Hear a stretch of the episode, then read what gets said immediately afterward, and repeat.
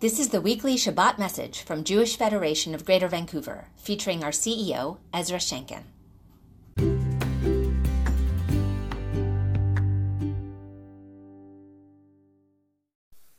I'm recording this message on Sunday here in a rainy Vancouver after a week of incredible Hanukkah festivities here in the rainy city.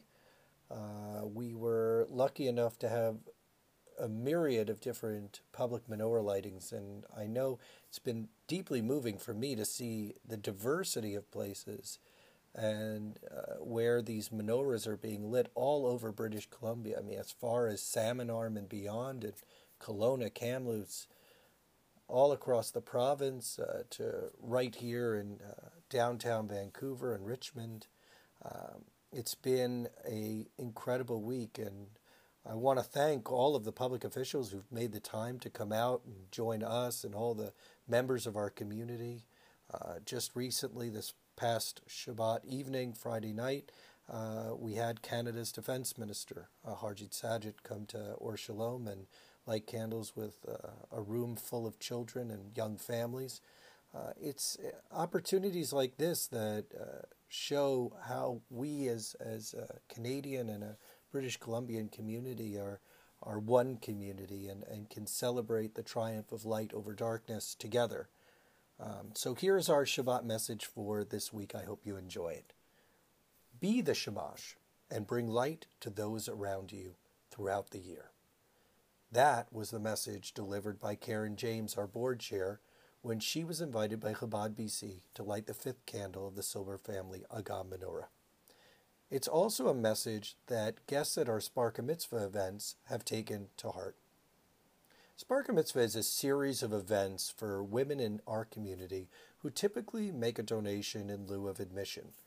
Their donations spark a mitzvah by funding Shabbat dinners for residents of Yaffa House and the Dunbar Apartments. These are a supportive housing environment for people living with mental illness. The events are organized by our Lions of Judah, women who give $5,000 or more to our Federation annual campaign, but they are open to all women. The most recent Spark-A-Mitzvah event funded a Shabbat dinner for 27 guests, and some of the Lions and their children helped with the preparations.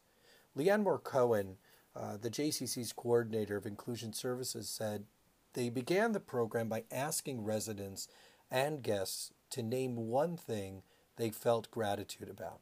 Most said the Shabbat dinner, of course. Having a roof over their head was a close second. She also told us that the residents were overjoyed to have new guests. Many said it was the best Shabbat they had ever had. Speaking of Shabbat, in partnership with the Center for Israel and Jewish Affairs, Karen, our board chair, hosted a dinner last Friday night for Vancouver Mayor Kennedy Stewart and his wife, Dr. Jeanette Ash. Informal dinners such as this are one way elected officials get to know more about our community and our traditions while building relationships with key volunteer leaders, including those from CJ Back, Hillel BC, Louis Brier Home and Hospital, and the JCC. Our federation was represented by Karen, of course, and also by Alex Crystal, our vice chair, by board members Eric Beaumash and Penny Gerstein, our co-chairs of planning, and by Jeffrey Drucker of our Israel and Overseas Committee, and by me. And speaking of CJ, we want to bring to your attention their action alert calling for the Government of Canada to launch a national strategy to combat online hate. If we raise our voices together, we can preserve free speech while protecting Canadians. We care deeply about our extended Jewish family, and we feel especially connected to the residents in our partnership region in northern Israel. On Tuesday, this past Tuesday, they received notices from their municipalities that an attack tunnel had been dug into Metulla's western border with Lebanon. So far, the IDF has destroyed one Hezbollah tunnel, which was 650 feet long and 80 feet deep, 6 feet tall by 6 feet wide. The tunnel started in a home in southern Lebanon and continued for approximately 130 feet into Israeli territory. You can see a map on the Shabbat message sent out this week. According to the IDF, the tunnel, which took 2 years to build and had working electricity and oxygen supply, was not yet fully operational and did not yet represent an immediate threat to the residents in the area.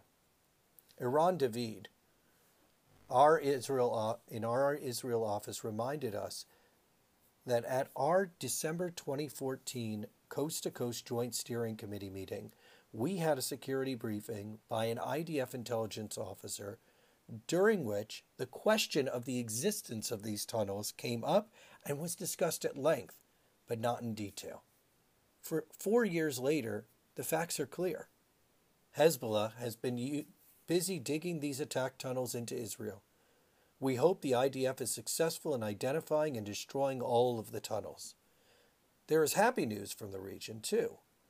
Part of our work is building people-to-people relationships between the residents of the Upper Galilee and local community members.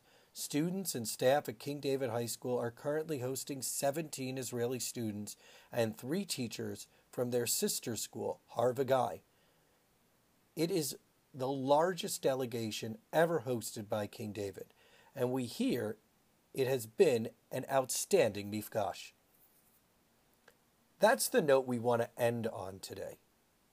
How a group of young people and their teachers can come together and build lasting relationships despite their geographic and even cultural distances between them. Although the students have returned to Israel, the lights of Hanukkah and Shabbat will connect them tonight and be a reminder of the beautiful traditions that bind us no matter who and where we are. Shabbat Shalom. Enjoy your week.